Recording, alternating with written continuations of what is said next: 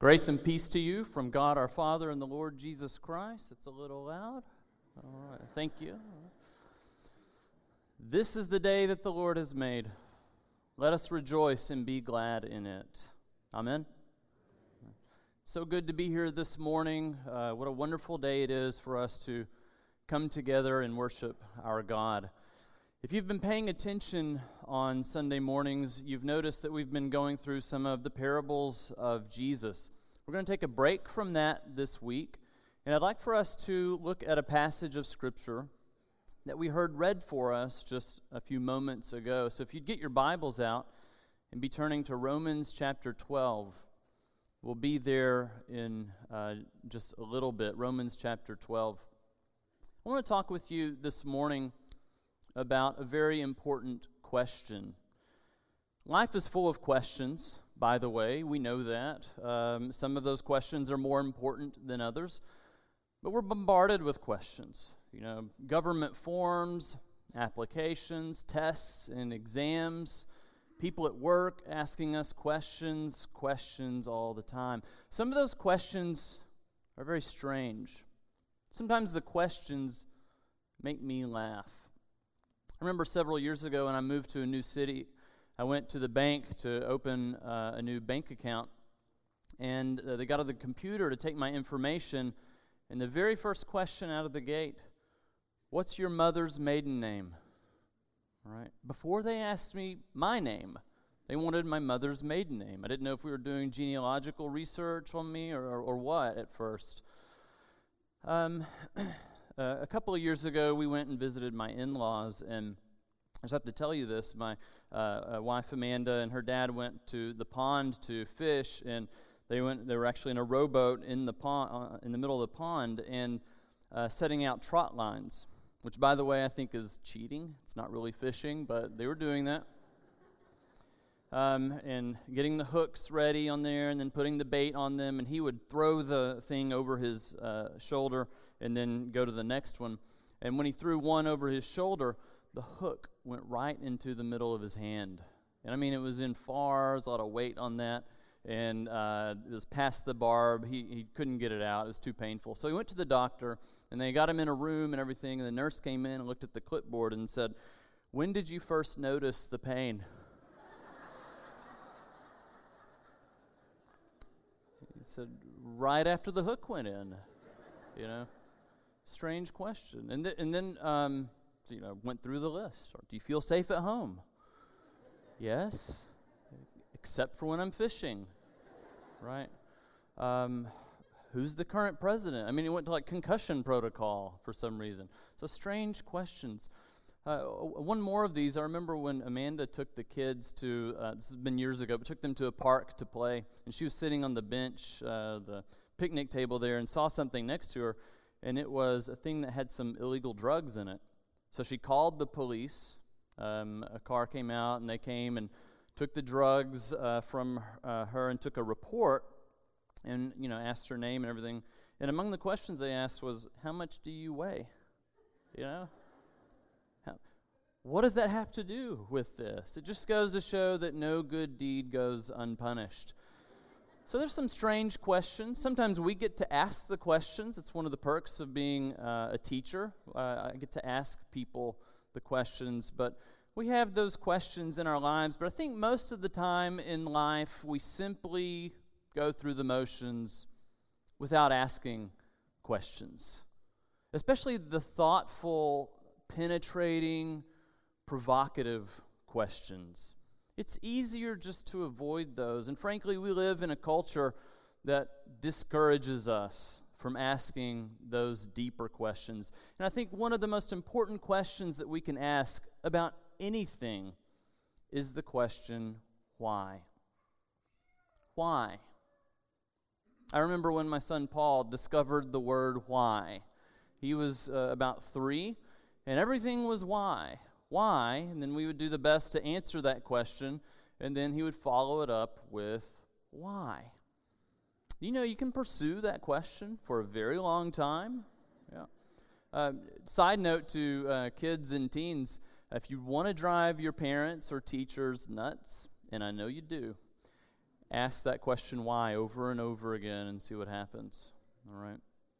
So, those, I think the why question is a very important one. And in my attempt to be a good dad, you know, I was patient with the interminable question asking. I realized that that's how kids learn. So that's good. So we would try our best to answer the why question. I remember one time in particular, we were, um, he was, again, about three years old, and I was turning right at the light, and he said, Why is the light red? And I said, You know what? That's a really good question. And I kind of got carried away there. Because you can do a lot with that word why. It can be a very penetrating question. Do you mean, like, why is the signal light red and not other colors? What makes it red? And so I started talking about I don't know if it's the bulbs that have different colors, or I don't know if they're, they're all the same color and there's a barrier or a screen that uh, makes them show up as red or yellow and green. I'm showing my ignorance here about it, but is that what you mean? Or do you mean, like, what's the purpose of having a red light? Why do we have red lights? And I said, you know, the probably back when people started driving cars, they uh, you know more and more cars came and they'd come to a crossroads and didn't know what to do and someone invented the idea of color-coded signals and red was a pretty universal signal for stop and, and I looked in the rearview mirror and he was on to something else. He was not listening to me at all anymore. Um, so maybe side note to uh, parents and teachers uh, if they keep asking why just give them a very long winding answer to it. But i, I just remember thinking that, that why question can be really important and revealing. Why? You can do a lot with that word why. Once during that same time in our lives we were sitting down for dinner at the table about to eat and he said why are we here and again, I thought that's a really uh, important, qu- profound question to ask. And I began to wax eloquent about why we are here. And I think our purpose for living is to glorify God and enjoy Him forever. And he said, he laughed and said, No, we're here to eat. All right. So that's true too. But at any rate, that why question, really important. It's a good way to examine and evaluate your own life.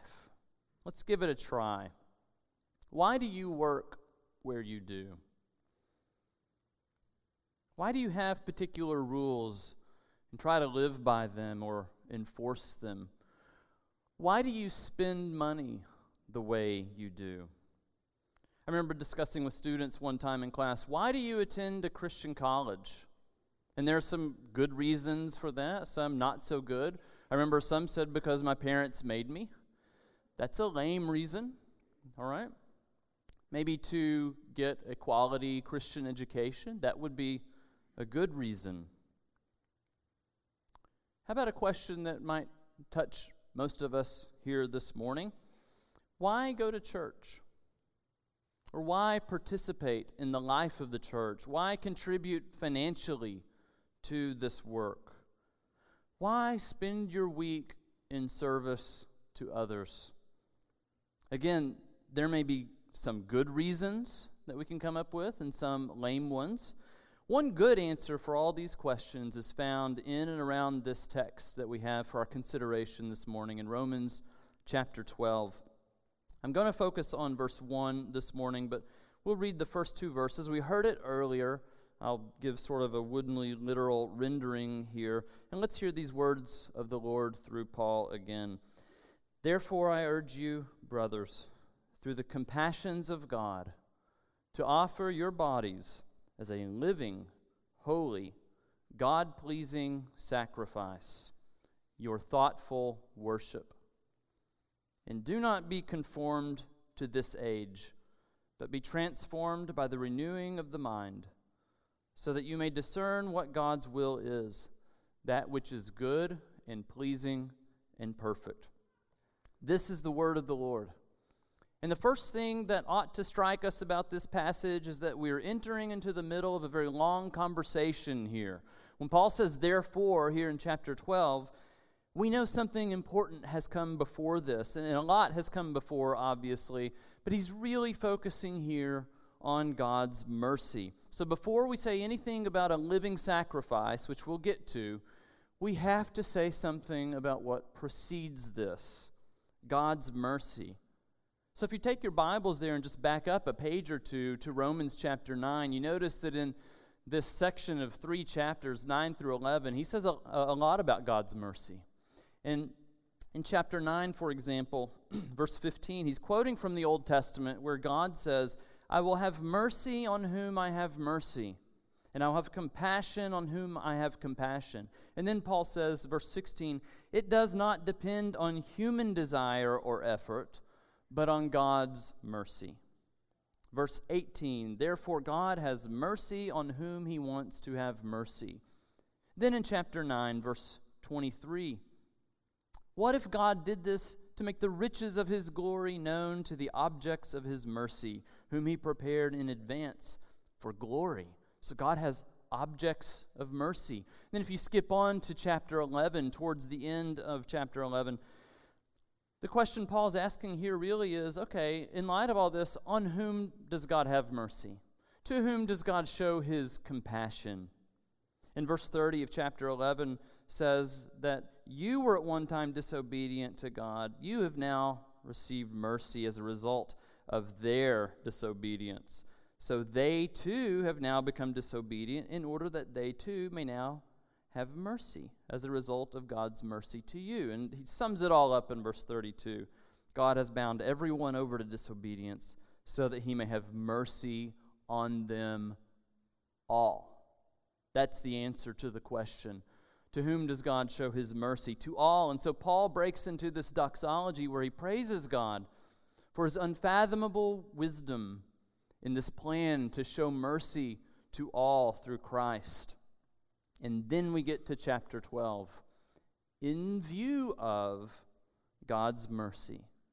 God's mercy is the reason for everything that follows here. It's the answer to every why question. Why? Because of God's mercy. So, now in chapter 12, in light of God's mercy toward us in Christ, in light of the fact that He has saved us, not because of our inherent goodness, but despite our sin, what is our response to God's mercy? A sacrifice. And so, first of all, that should tell us something about worship. God is the one who initiates worship in that He has created us, He's called us and redeemed us, and He's assembled us here today. And so our response of worship is just that it is a response to the God who has blessed us already. He calls us to worship, we respond with a sacrifice. So when Paul says that we should offer a sacrifice of gratitude to God, he's really saying nothing new here in the Bible. Israel had different types of sacrifices that they could make in worship to God sacrifices for sin, or for uncleanness, or for other reasons. These had to be made to be right with God. But then there was also a type of sacrifice that is discussed in Leviticus 3 and 7 and other places that was called a peace or fellowship offering. And it was made voluntarily out of sheer gratitude for God's blessings. The main category of this type of voluntary fellowship offering was called in Hebrew todah, which just means thanksgiving. See how I worked a Thanksgiving sermon into Romans 12 here? Okay. In view of God's mercy, the response of God's people has always been to offer a sacrifice of thanksgiving. Now, do we still offer sacrifices today? Yes. Physical sacrifices? Yes. Not animal sacrifices. But physical sacrifices, for sure, the sacrifice of our bodies. Not a sacrifice for sin, no. The once for all sacrifice of Jesus Christ. His death and his resurrection has bought our redemption, has cleansed us from our sin. Thanks be to God. So, what sacrifice is left for us? The voluntary sacrifice of thanksgiving. Listen to what Paul says. He describes this sacrifice that we are to offer the sacrifice of our bodies in three ways it is living, holy, pleasing to God. First of all, this sacrifice, he says, should be a living sacrifice. In contrast to slain animals, your body, your whole life, this is the sacrifice. Your life in self sacrifice. God wants our lives. Second, the sacrifice is to be holy. Just as the animal that was offered was to be without blemish, and just as the sacrifice of a crop was to be the pure first fruits, the life we offer in sacrifice should be holy. Third, as a God pleasing sacrifice. There are many ways we could take this, but at the very least, if it's a pleasing sacrifice, that means it must cost us something, or else it's not really a sacrifice. Something more costly than the animal from your herd. Something more precious than whatever you put in the collection plate this morning. Now, God is interested in what you put in the collection plate and what we give financially, but God is interested in so much more than that. Really, Paul is saying no more than what the prophecies before him have said. Hosea 6 6, God says, I desire mercy from you, not animal sacrifice.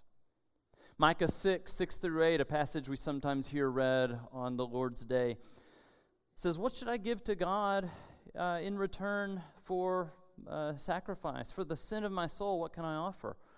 Animals? My child? And the response is, No, He's shown you what you should give your life. You should seek justice. You should love mercy. You should walk humbly with your God. Well, that sounds a lot like a living sacrifice. Again, why do we do it? Because of God's mercy. The text here in Romans 12 goes, goes on to say that this living, holy, pleasing sacrifice is itself thoughtful worship. So that word that's uh, translated as thoughtful there just means rational, spiritual, again, in contrast to physical animal sacrifices. A lot of people also wonder about that word worship. Is it service or worship? And, and the Greek word behind it can mean both. But it's clear that in this context, Paul is talking about true worship. He's been speaking in the worship language of Israel about offering a sacrifice. And sacrifice is worship in a holy place. It happens in the tabernacle, in the temple, as was already said this morning. In this case, our bodies become the altar and the sacrifice, a holy place. Like the prophets before him, Paul is reminding us of something that we often forget. And that is that worship is not just something we do one or two hours a week. Now, that one or two hours a week in the assembly is of first importance. So don't get me wrong here. Paul isn't saying just be a good person during the week and that's all you need. It's a common thought these days that that horizontal dimension, that service we give to one another throughout the week, somehow supersedes the assembly. The thought is that if that service during the week is worship, like Paul says, then the Sunday assembly may be superfluous or unnecessary. This is incorrect. He isn't saying that any more than the Old Testament prophets were literally telling the people to stop the animal sacrifices. No, those must go on. And so when we are assembled here together to receive the gifts of bread and cup in the presence of Christ, we are doing what we were created and called to do. Our corporate worship assembly is where we, as the body of Christ, together confess and celebrate God's mercy, what He has done for us in Christ through the Holy Spirit. Out of that worship assembly flows the sacrifice of gratitude during the week, the living sacrifice. And these are intimately tied together. Without that vertical attention to God that we give, those acts of service are empty. And conversely, without that horizontal dimension of service and worship, the vertical dimension that we give to God, that worship is incomplete and it means nothing. It's not pleasing to God. Well, I could give a lot of biblical examples that show that this worship includes both a horizontal and a vertical aspect. But I know of no better place than Matthew chapter 5. In verse 23, where Jesus says, Therefore, if you are offering your gift at the altar, okay, that's the vertical worship, and there you remember that your brother has something against you, there's a breach in that horizontal relationship. Leave your gift there in front of the altar. First go and be reconciled to that person, then come and offer your gift. You hear what he's saying there? If you're giving that vertical worship to God, you're offering that sacrifice, but your brother has something against you. He didn't even say if you have something against them, they have something against you, go and be reconciled there to that person. Now, that's a whole other sermon itself that brings up a lot of questions. You can't make someone be reconciled to you. I realize that. But you can go and have that conversation and, and, and express your intention to be reconciled. The point here is that these two are intimately tied together.